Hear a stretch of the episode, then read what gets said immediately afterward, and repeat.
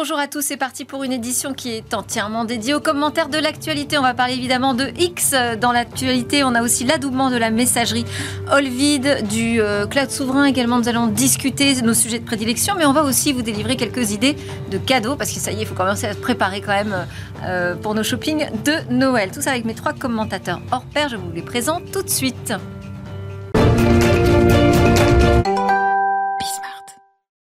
Dans le grand débrief de Smartech, aujourd'hui, j'ai le plaisir de recevoir Julien Pillot. Bonjour Julien. Bonjour. Enseignant, euh, chercheur, un spécialiste de l'économie à l'INSEC. À côté de vous, Léo Briand. Bonjour, Léo, bienvenue, cofondateur, président de Vita Science.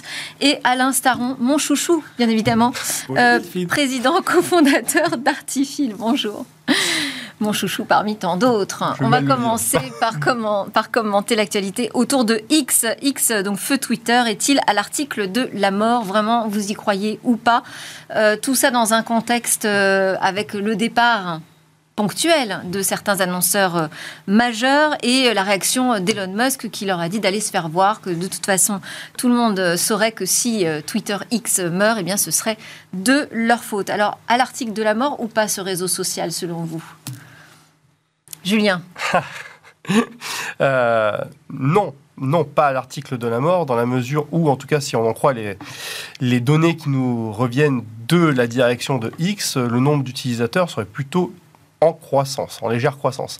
Euh, il n'en demeure pas moins qu'effectivement, on est face à un réseau social dont, euh, en tout cas, ce qu'on a appris à connaître, la santé financière repose quasi exclusivement sur la publicité. Et dans un contexte où les plus gros annonceurs, et notamment ceux qui sont capables de faire des annonces au niveau international, s'en vont, se détournent de la plateforme, soit en réaction avec les propos qui peuvent être tenus sur la plateforme, soit en réaction vis-à-vis de la politique générale d'entreprise et la personnalité euh, d'Elon Musk, euh, lorsque ces personnes-là désertent, eh ben, ça fait de gros trous dans les caisses. Reste à savoir dans quelle mesure Elon Musk est prêt à soutenir financièrement très longtemps son réseau social qui, je me plais à le rappeler aussi souvent que nécessaire, n'a pas été acheté pour des ambitions de rentabilité de court terme. On ne met pas 44 milliards sur la table sur un réseau qui euh, n'a jamais fait que des déficits, sinon deux exercices bénéficiaires dans son histoire. Il les a pas mis tout seul non plus. Il les a pas mis tout seul, c'est vrai, mm. mais on l'achète pour euh, l'influence politique que ça peut donner et, euh, et, et aujourd'hui, ça lui donne une influence politique assez, assez importante et également de façon indirecte, une influence sur la façon dont il mène ses propres affaires notamment dans la sphère financière. Donc pour l'instant, euh, j'aurais plutôt tendance à dire qu'on est face à une énième euh, voilà, bravoure ou, euh, ou à les coups de menton d'Elon Musk. Un, un mais... dérapage aussi peut-être ouais, Il est assez coutumier du fait. Mais allez vous faire voir, dans, il le dit de manière encore moins correcte que moi. Pour l'instant, faute de réelle alternative à Twitter, c'est compliqué, c'est compliqué de s'en passer, notamment, notamment lorsque l'on participe de la discussion intellectuelle ou politique et sociale que même pour les annonceurs aujourd'hui, le réseau social est incontournable Pour les annonceurs, un peu moins dans la mesure où il y a d'autres canaux de communication. Il n'en demeure pas moins que sur Twitter, il y a quand même une audience qui est particulière, euh, qui est extrêmement qualifiée. Et euh, certains annonceurs euh, peuvent aussi considérer que malgré les phrases d'Elon Musk, malgré l'absence de modération de contenu, malgré la prolifération parfois de contenu à caractère désinformatif, ça fait fort, bah, ça peut néanmoins euh, rester euh, tout à fait euh, intéressant et rentable d'être présent sur Twitter. Oui, parce que ça, reste quand même là où ça se passe. Hein. Je, prends juste l'exemple de Thierry Breton qui nous fait vivre presque heure par heure le trilogue autour de, du règlement qui doit imposer quelques nouvelles contraintes autour de l'intelligence artificielle. il nous dit restez connectés. Il nous dit ça sur Twitter, hein, enfin sur X. Bah, je pense qu'Elon Musk croit vraiment au, changement de modèle économique à terme de, X vers un modèle euh, qui ne dépend pas de la pub. Mais euh, à court terme, euh, c'est pas une réalité. Quoi. Donc il y a, il faut qu'il arrive à. Il faut tenir entre temps. Il faut tenir entre temps. Voilà. Si, si, son but à terme c'est d'avoir des abonnements ou, ou même euh, d'autres modèles, euh, parce qu'il y a des services financiers qui, qui, vont voir le jour probablement, euh, qui pourraient eux aussi être des sources de revenus. Mais, mais ça, on parle d'un futur qui peut arriver dans 5 ans ou voire plus. Donc. Et puis entre temps, il y a des concurrents aussi hein, qui arrivent parce que là en Europe, on va voir arriver le, le, nouveau réseau social qui peut faire peur, peut-être. Hein, je sais pas, à Elon Musk, Threads de, de Mark Zuckerberg. Mm. Mais est-ce que, est que, vous allez migrer? Est-ce que vous allez quitter euh, X pour euh, Thread ou pour Blue Sky ou pour Mastodon ou pour un autre réseau pas vraiment ça pour l'instant. C'est plutôt euh, éventuellement des personnes qui font du multi-homing, c'est-à-dire que sans quitter X Twitter, créer des comptes sur Blue Sky, sur Threads et d'autres réseaux sociaux concurrents. Mais mm, très peu ont pris la décision réellement de se couper Twitter parce que la communauté agissante est sur Twitter. Mm. Et se couper Twitter aujourd'hui, bah, ça a un coût en fait. Un coût en matière d'influence pour ceux qui vivent de ça. Reconstruire l'ensemble d'une communauté, pas simple. C'est pas idiot de faire une démarche. Euh, je commence pas sur plusieurs, puis je, je passerai le moment venu sur l'autre. Il est contre le woke. La pub, c'est du woke. Moi, j'ai fait 10 ans dans un, une grande chaîne de télé qui vit de la pub. C'est vrai. Euh, on avait régulièrement des remarques sur le thème. Euh, il, faut, il faut que les programmes plaisent aux annonceurs. Si nos annonceurs s'en vont, ils ont raison. Ah, c'est du temps de cerveau disponible, donc il faut que le cerveau soit disponible. Si on n'a que des insultes, c'est plus compliqué. Mhm. Donc ça, son positionnement est anti Il est assez malin pour le savoir. Donc après, moi, je crois beaucoup à l'idée, puisqu'il va tirer des gens qui sont un peu extrémistes. Ces gens-là, ils sont prêts à payer, puisque justement, on peut pas les, ils peuvent pas s'exprimer ailleurs. Donc c'est peut-être une manière d'accélérer le passage en mode payant, mais pour ça, il faut aller encore plus loin dans l'extrémisme. Pourquoi pas? Euh, C'est son puis il adore ça. Donc moi je oui, mais ça pourrait faire fuir quand même un paquet de monde hein, euh, hmm. si on allait jusqu'à euh, ce que dit Hidalgo un égout mondial. Oui, enfin, bon, on n'en est pas là, je mais ne pas le départ de David Hidalgo, mais donc allez, du coup je suis perdu. Donc Twitter est rempli de gens qui ont annoncé leur départ pour mieux revenir une semaine plus tard quand même. Hein. Non, non, ce qui va se passer à court terme, c'est effectivement ça, c'est que les gens vont commencer à regarder ailleurs. Enfin, hmm. moi, moi je, je X plus. Je, je, suis plutôt sur LinkedIn, qui est un réseau qui n'a pas grand-chose à voir donc euh, voilà. Euh, et Facebook euh, a encore tout à fait autre chose, donc ça ne va pas marcher non plus. Donc effectivement, il y a une place à prendre, qui aujourd'hui n'est pas une espèce de fait, va la prendre, peut-être. Peut-être, ouais. Mais bon, une chance pour euh, le réseau social de, du groupe Meta? Ce sera extrêmement compliqué dans la mesure où, encore une fois, pour l'instant, euh, Twitter X euh, est protégé par de puissants effets de réseau. Et tant que la communauté agissante, c'est-à-dire celle qui crée du contenu ou qui propage du contenu sur Twitter, considère que c'est là qui a le plus gros taux de rebond, le plus gros réservoir de visibilité, ce sera quand même difficile de complètement. quand on arrive avec sa communauté Facebook, Instagram, déjà ça fait un peu de poids. Hein, pour Thread, c'est quand même un avantage. Ouais. Alors, est-ce qu'on aura un réseau social euh, woke, bien pensant, et un réseau social euh, plus dur, plus trash, ouais. trash. Enfin, la barrière à l'entrée, elle est difficile à quantifier. Euh, elle dépend du nombre de personnes, mais finalement, ça peut avoir euh, assez vite dégringolé. Et comme c'est des courbes exponentielles, on ne le voit pas forcément beaucoup au début.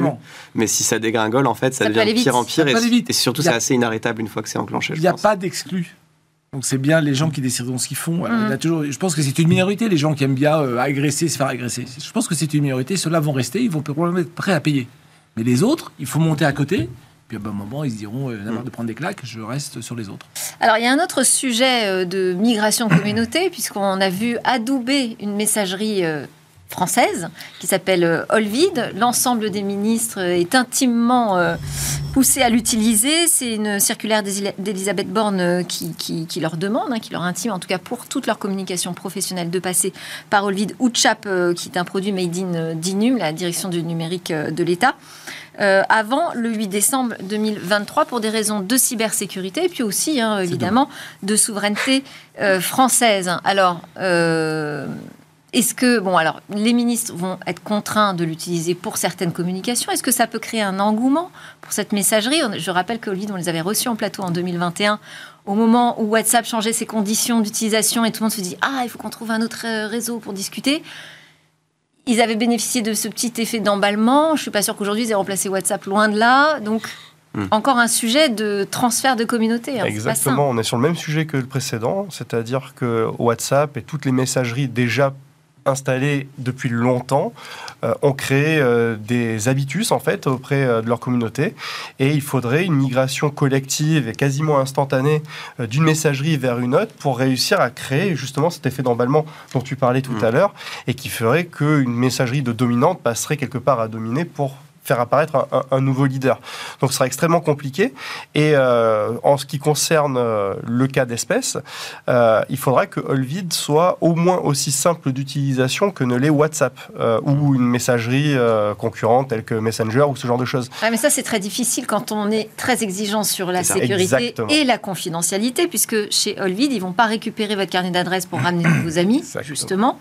rien n'est hébergé sur leur serveur. C'est à vous de faire toutes les démarches en one-to-one, un par un, à aller envoyer des liens ou des codes pour se connecter ensemble. Exactement. Et je crois que c'est la raison pour laquelle la stratégie d'Olvid ne peut pas être une stratégie de domination. Je pense qu'il ne vise pas à remplacer WhatsApp, mais euh, une stratégie de niche pour euh, des personnes qui sont extrêmement bien informées et extrêmement sensibles à la confidentialité de leurs conversations. Ça fait quand même déjà pas mal de monde. C'est un changement de, de, paradigme où vraiment tout le monde se sent vraiment concerné par la, la sécurité de leurs données, ce qui n'est pas vraiment le cas aujourd'hui, mais qui pourrait arriver euh, avec euh, quand même les gens qui sont quand même de plus en plus concernés. ce que je veux dire, il y a quand même de plus en plus de, personnes hein. qui prennent conscience quand même que les données qu'ils échangent sont sensibles. Hmm. je pense dans le milieu professionnel. Oui, c'est clair. Hein, pas forcément chez les espions, hein, mais je veux dire, de, de, plus en plus, on se rend compte que bah, dans notre travail, euh, au quotidien. Pour certains échanges, il est nécessaire de mieux se protéger. Ce n'est pas parce que c'est sensibilisé qu'on veut en subir le coût, qu'il soit économique ou qu'il soit de l'ordre euh, des difficultés ou, de grosse rigidité au niveau de l'usage.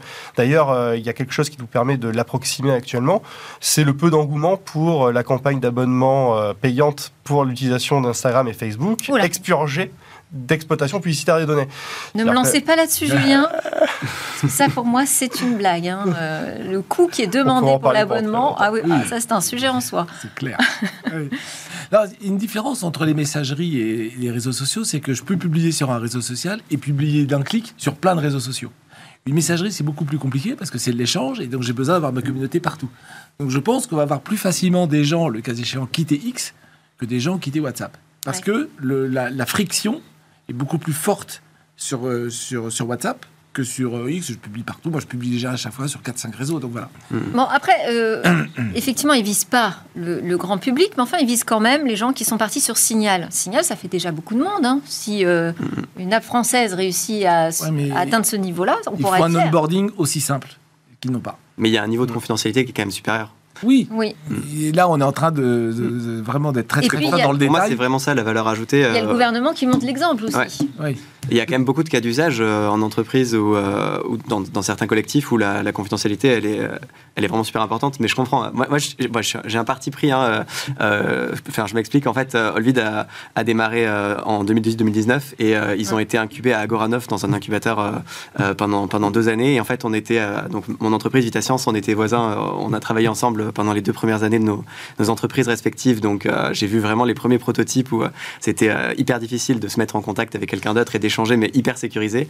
Et aujourd'hui, ça n'a rien à voir, c'est vraiment beaucoup plus simple. Mais c'est vrai qu'on est, on est encore en dessous en termes d'expérience utilisateur par rapport à WhatsApp, puisqu'il y a cette exigence de confidentialité. moi, je pense que sur beaucoup de cas d'application de, de, niche en entreprise, dans des gouvernements, tout ça, il y a, vraiment énormément de cas d'usage mmh. qui peuvent faire sens. Mais effectivement, pour le grand public, il y a encore besoin de changement de mentalité si on veut qu'il y ait une adoption plus Après, c'est en fonction, pour le grand public, en fonction du type d'échange euh, qu'il a dans, sa journée, il peut utiliser différentes messageries. C'est compliqué quand même. Hein. Mais effectivement, ça devient compliqué à l'usage et euh, l'utilisateur, de manière générale, est, plutôt feignant. Mais sur, le fait que le gouvernement montre l'exemple, je vous ai vu réagir, Julien. Ouais, bah justement, ça, ça, me fait penser euh, qu'on n'est pas à un coup d'essai, en fait. Il y a quelques mois de cela, le gouvernement a imposé aux députés, d'ailleurs, ça n'a pas été qu'en France, ça a été suivi dans plusieurs pays, notamment l'Italie, aux députés de désinstaller euh, TikTok parce qu'il y avait des risques euh, potentiels d'espionnage, en fait, de cyberespionnage par l'intermédiaire de cette application. Euh, je n'ai pas eu l'impression qu'il y ait eu une très grosse déperdition suite à cette annonce de l'utilisation de TikTok chez la population française ou, même la population mondiale, en fait. Donc, le fait que le gouvernement montre l'exemple n'est pas suffisant. Après, mm. il faut des mesures incitatives ou éventuellement coercitives pour pouvoir faire changer les comportements. C'est comme ça que ça fonctionne, en tout cas. Oui, alors c'est le cas avec les ministres, hein, c'est un peu coercitif, voilà. Euh, mais ça montre aussi qu'il euh, y a une conscience qu'on a des startups ici en France qui proposent des solutions et qu'on se tourne plus volontiers désormais vers elles. Ce qui est très bien. Bah oui. Absolument. Voilà. Il faut connaître son écosystème et on a souvent reproché au gouvernement de ne pas suffisamment s'y intéresser. Donc c'est positif pour une fois, on le signale. euh, autre sujet, on reste dans ce, sujet de la souveraineté, euh, c'est cette idée qu'on serait capable de créer un cloud souverain européen, notamment avec NumSpot, parce que j'étais à la conférence de presse euh, qui s'est tenue euh, un peu plus d'un an après euh, l'annonce de sa création, à peu près un an, on va dire, après sa création effective, et ils nous disent que la première offre va arriver à peu près en mai 2024. Mmh. Tout ça est quand même très long à, se mettre en place. et l'argument de la sécurité, de la souveraineté, c'est le principal argument qui est mis en avant, si ce n'est le seul je suis un peu sévère, hein, mais... Euh, c'est quand même un sacré argument. Mais en tout cas, euh, ils nous disent, NumSpot, on ne va pas ne rien faire parce qu'on n'est pas aussi compétitif que les hyperscalers. Il faut quand même se battre sur ce terrain aussi de la sécurité. Ça suffit à vous convaincre, Bah non. Julien Non. Bah, moi, je fais pas Moi, du Alain, cloud. je sais depuis longtemps. Ça ne suffit pas. Mais oui, on fait pas du cloud juste pour euh, être resté chez nous. Ouais. On fait du cloud parce qu'on a un paquet d'outils à utiliser et j'en trouve plein. J'ai des gens qui m'embêtent parce qu'ils sont sur le même marché que moi, donc les hyperscalers qui font du B2C. J'en trouve autant chez un hyperscaler qui ne fait pas du B2C, donc c'est plutôt chez lui que je vais. Sauf que euh, là, on parle, par exemple, d'héberger des données de santé, d'héberger Voilà. des données euh, bancaires. Mais- mais Euh, ce sont des secteurs déjà- très sensibles. AWS, il est déjà. Mais peut-être que là, cet argument de la, de la, de la totale étanchéité aux lois extraterritoriales peut suffire à, à porter et à convaincre. Non, mais là, il faut convaincre les hôpitaux. euh, C'est ça. euh, Mm. voilà. Ouais, là encore, c'est un marché de niche en fait euh, qui est ciblé en, en premier. En tout cas, euh, Oui. après c'est difficile de. Marché de niche, enfin, si on arrive à avoir le carnet de commande de l'État, on est content en général. hein. Non c'est vrai qu'une les, le- Science. c'est- les, entre- les entreprises euh, qui sont plus dans le domaine pub, enfin qui sont pas forcément sur des secteurs euh, euh, qui ont besoin d'une énorme sécurité de données, vont pas s'intéresser à cette offre-là dans un premier temps. En tout cas, ça c'est certain. Euh, après, j'ai l'impression quand même qu'il y a un changement de mentalité là aussi, où petit à petit, euh, les entreprises européennes euh, prennent conscience qu'il faut mieux héberger leurs données chez, chez, chez les lecteurs européens. Euh, j'ai l'impression que c'était pas vraiment le cas. Si je reprends d'ailleurs l'exemple de Agoranoff, l'in- l'incubateur de start-up, d'où sont sortis bah, Doctolib, Insect, énormément de, de succès français. À l'époque, quand on, enfin moi j'avais pris le parti à l'époque de d'héberger tout chez OVH. On, on me riait un peu au nez, on me disait mais pourquoi tu vas pas chez AWS C'est débile, reste pas chez, chez cet acteur français. Aujourd'hui, j'ai l'impression que c'est plus vraiment ça. Donc déjà, il y a eu quand même ce changement-là. Mais c'est vrai que bâtir à partir de, de solutions, à partir de zéro, un nouvel acteur, euh, même si c'est des énormes structures qui sont derrière, c'est quand même vachement difficile et ça m'étonne Ah, pas parce que ça derrière, prenne, c'est euh, Dassault, Docapost, euh, la, Oui, la Caisse des dépôts. Avec la CDC. ouais. Mais le changement de mentalité, c'est pas que les entreprises. j'ai oublié Bouygues. Bouygues voilà, Télécom. Bouygues Et Bouygues. Télécom. Merci. Euh, mais c'est pas que les entreprises qui changent de mentalité, c'est aussi euh, le législateur européen qui est en train de changer euh, vraiment, vraiment de braquet, euh, en tout cas à mon sens, euh, sur ces questions-là. Il y a une vraie montée en puissance depuis, euh, on va dire, depuis la crise Covid, euh, autour des discours qui visent à préserver l'autonomie stratégique euh, de l'Union européenne sur le long terme. Et évidemment, euh, tout ce qui touche autour du numérique, euh, tout ce qui touche autour euh, du cloud souverain, euh, en fait partie. Et euh, on a eu une, euh, une décision qui a été prise euh, il y a de cela 24 heures à tout casser au niveau européen pour autoriser des aides d'État. autour de la mise en place de cloud souverain. Alors, c'est des aides d'État qui euh, sont euh, modestes et encore que, on peut faire quand même pas mal de choses parce qu'elles sont plafonnées à hauteur de 1,2 milliard d'euros. Avec 1,2 milliard d'euros, on fait, on fait quand même quelques petites choses en la matière. Donc vous êtes optimiste parce que par ailleurs il y a eu des signaux plutôt négatifs hein, du côté de justement de la Commission européenne avec euh, un hébergement confié à Oracle. Bon, on comprend pas toujours la ligne. hein. Mm. Mais j'ai l'impression que c'est pas qu'une affaire d'argent, il y a aussi une maturité technologique à avoir. Enfin, c'est tellement Ouais. complexe qu'en fait, euh, même en mettant plusieurs milliards sur la table, en 18 mois, on sort pas de terre un, un écosystème complet. Euh, quand on voit la, la- la quantité d'outils, euh, enfin, il suffit pas d'avoir euh, un ordi et de dire, OK, vous mettez des trucs dessus et ensuite on vous le loue. Euh, c'est, Ouais. quand même vachement plus compliqué que ça. Il y a, il y a énormément de couches. Et, euh, et de technologies, euh, qui sont souvent open source d'ailleurs, à, à- à connecter les unes aux autres pour que ça fonctionne. Et euh, même OVH, qui est, qui est le leader français euh, en la matière, propose pas finalement autant de services à l'heure actuelle que euh, les hyperscalers. Mm. Et donc il y a certaines limitations, c'est vrai. euh, sur certains cas d'usage précis, euh, je pense à l'IA par exemple, pour euh, même s'il y a des efforts qui sont déployés, euh, la quantité de services à mettre à disposition dépend pas que de l'argent, ça dépend aussi du temps et, euh, Oui. et de la construction naturelle de, de- de la solution. Ouais, ouais, D'autant plus ça, que les autres n'arrêtent pas à d'avancer. juste, ouais. Dire que euh, la, la frontière, enfin la référence ne fait que monter. Tous les jours sur les trois grands hyper- hyperscalers, pardon, vous avez plus de services proposés et des trucs vachement mieux, tout, tout nouveau. C'est une course euh, vraiment. euh, Non, mais la, c'est mon avis sur le sujet. la compétitivité. Le cloud n'est pas forcément la. Il faut viser la- le coup d'après selon Il faut viser le euh, coup Alain d'après. Starr. Mm. Exactement. Sachant que le, le coût, par contre, euh, Enfin le coup d'après, euh, il y en a L'edge. computing. Ouais. Oui. Mais oui. Mais les, les coûts des, euh, proposés aux, aux entreprises par les, les hyperscalers, justement les, les plus gros hébergeurs américains, sont pas forcément hyper intéressants, attractifs. euh, Enfin, je pense qu'il y a quand même une marge de manœuvre. Euh, dans la mesure où c'est là-dessus que ces structures font l'essentiel de leur marge et que du coup leurs prix sont quand même assez gonflés par rapport à, à la réalité de leurs coûts. Donc euh, c'est pas comme si euh, on était sur un marché où il y avait. Enfin, ils font aussi beaucoup de cadeaux pour. euh, Oui, ils ont aussi ça. les moyens marketing ça, quand même euh, de garder, de préserver des marchés. Et puis ils sont Ah. sur des offres multiservices en fait. Ouais. Euh, Moi, moi, je, moi, je paye ils rien. offrent des paquets de services, donc ce qui rend euh, les clients euh, en partie captifs, en tout cas. Mais je crois qu'il faut juste, euh, sur le plan très rationnel et économique, faire un lien entre la valeur de la donnée et euh, finalement euh, le type d'hébergement que l'on souhaite. Euh, Il y a des données qui sont extrêmement sensibles autour données administratives, données de santé, données assurantielles. Là, je pense qu'effectivement avoir une solution qui serait peut-être un peu moins compétitive en, matière de services et en matière de prix, mais qui soit extrêmement bien bornée sur le plan de la sécurité des données et la confidentialité, je crois que c'est un prix à payer pour ce type de données. Et d'ailleurs, à cette conférence, il y avait la CNP, qui était une sorte de cas client futur, parce qu'ils allaient co-construire ensemble une offre pour sécuriser les données euh, assurantielles, effectivement, très sensibles Le problème de l'assurance, on a besoin d'un paquet d'outils d'IA. Il va falloir qu'ils se mettent au niveau, les gars.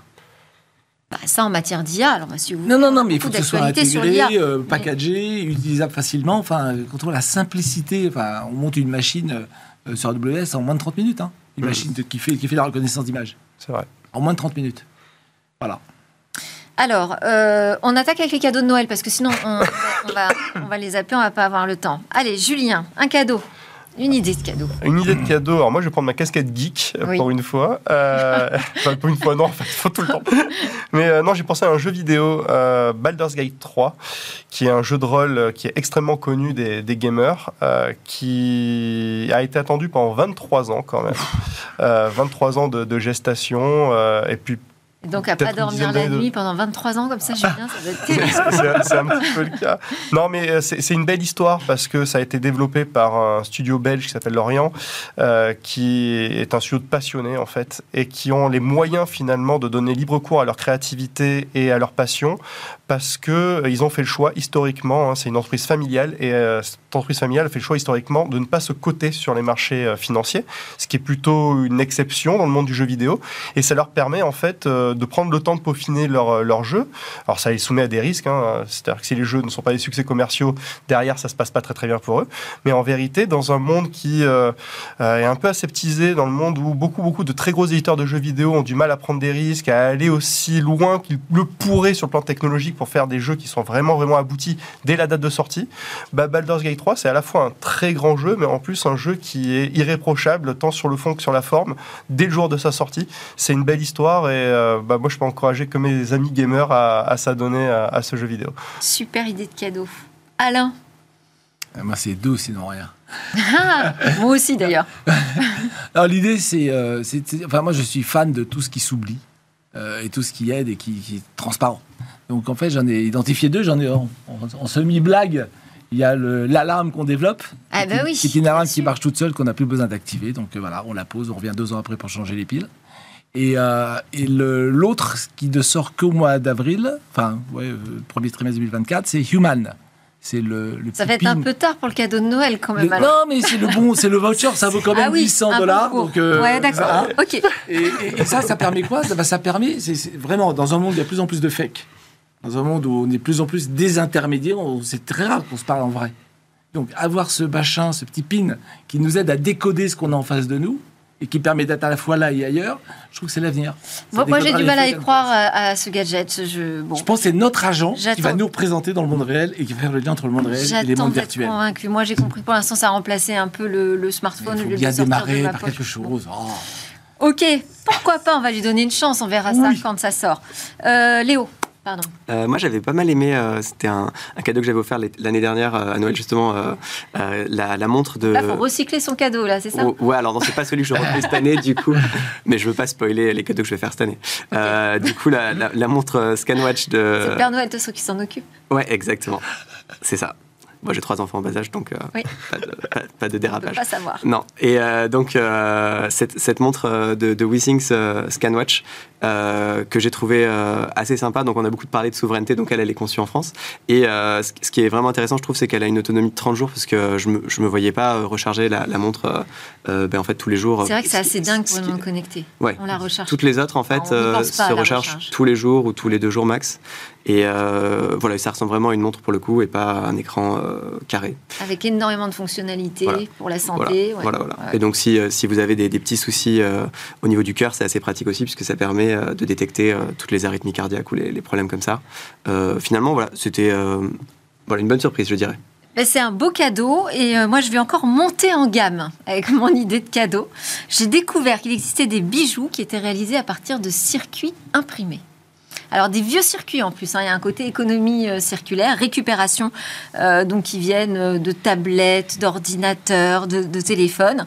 Et à partir de là, donc la marque elle s'appelle Emblème, eh ben, ils proposent voilà tout type de bijoux, des bracelets, des, des- des bagues. Et alors oui, alors ce que j'avais noté, c'est quand même de l'or 18 carats. C'est pour ça que je dis je monte en gamme. C'est pas donné, il faut quand même débourser quelques centaines d'euros pour offrir euh, ces cadeaux.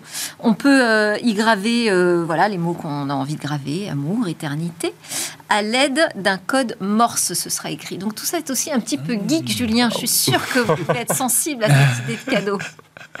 Et puis mon deuxième cadeau, euh, je sais pas En, ça en va braille plaire. plutôt qu'en morse, non quand même. Parce que euh, pour lire, ou alors en morse peut-être, mais avec des petits traits. Je C'est sais pas comment ils le font. Ouais. ok. Euh, oui, à mon autre idée cadeau, je sais pas si ça va plaire aux enfants. C'est un abécédaire de la cybersécurité. c'est l'idée, c'est de les éveiller le plus tôt possible, quand même au risque du numérique. Euh, donc de A à Z, c'est ludique, il y a des dessins. Euh, ça a été pensé en plus par une petite PME, enfin une petite PME, une PME de la cyber euh, française. euh, Bonjour cyber. Je me disais pourquoi pas si voilà vous avez des enfants. C'est pour quel âge 5 ans, 5 à ans, partir de 5 Non. ans. C'est génial. Bientôt. 5 ans, c'est jeune. Pour les vôtres, je veux dire. Je parlais pas de vous. Bon, est-ce qu'on a le temps de terminer très rapidement avec, euh, quand même, euh, je disais dans l'IA, il y a eu beaucoup d'actu, les 10 ans du laboratoire euh, Métafaire, les 1 an de ChatGPT. Euh, Qu'est-ce qu'on a d'autre? On a la création justement d'une alliance dans l'IA entre IBM et Meta et Hugging Face. C'est quand même en train de se structurer. On a, on a le sentiment que là, on arrive presque déjà à une sorte de maturité de ce marché de l'IA. Ça va très très vite. hein. Et puis la barrière à l'entrée augmente. hein. On a l'impression que les petites startups ont plus de mal à, à rentrer et que c'est les gros qui, qui arrivent maintenant. Oui, alors on a quand même la levée de fonds euh, de, de- de Mistral hein, qui espère euh, lever euh, plus de 400 millions d'euros de, de mémoire. Bah, Ouais, euh, c'est un petit ouais. Ça va se noyer Ouais. parce que parce que c'est un petit peu l'arbre qui cache la forêt. Euh, effectivement, je suis complètement en phase avec Léo. Euh, les levées de fonds aujourd'hui, c'est pas qu'en Europe, hein, c'est un petit peu de façon mondiale, ont un peu plus de mal, euh, notamment euh, à aller sur sur, sur, sur sur les startups parce que beaucoup beaucoup d'investisseurs aujourd'hui considèrent que les jeux, s'ils ne sont pas faits globalement, ils sont pas loin d'être faits. Ouais. Donc, il vaut peut-être mieux investir euh, sur des acteurs déjà bien installés comme OpenAI, par exemple que sur euh, d'autres euh, d'autres jeunes pousses. Euh, cependant, j'ai le sentiment, mais ce n'est qu'un sentiment, je n'ai pas de données factuelles à apporter, qu'on est peut-être en pleine myopie. Parce que je crois qu'on est encore loin de la maturité technologique sous-jacente, en fait, sur euh, les intelligences artificielles, parce qu'il faut bien employer le pluriel. Euh, on est sur plein de langages différents, sur plein d'usages différents, et qu'il y a encore beaucoup, beaucoup d'années, en fait, de développement fondamental sur, euh, sur ces secteurs-là. Et euh, je crois qu'à un moment donné, le marché va s'en rendre compte et qu'il y aura de nouveau de l'argent qui sera fléché en faveur de innovantes. En tout cas, j'ai envie d'y croire. ouais. Moi, je suis pas tout à fait sûr parce que. euh, Eh ben, j'ai- j'ai- on en suis- reparlera. on en reparlera, Alain, parce qu'on a terminé cette émission. Bah, Désolée. Voilà, je suis donc pas tout à fait sûr. Alain, Merci beaucoup, C'est une belle Darcy conclusion. Julien Pillot. Merci beaucoup de l'INSEC et Léo Briand euh, pour euh, Vita Science. Merci à tous de nous suivre. On se retrouve très vite. On continuera à débriefer l'actu tech évidemment ensemble sur Bismart.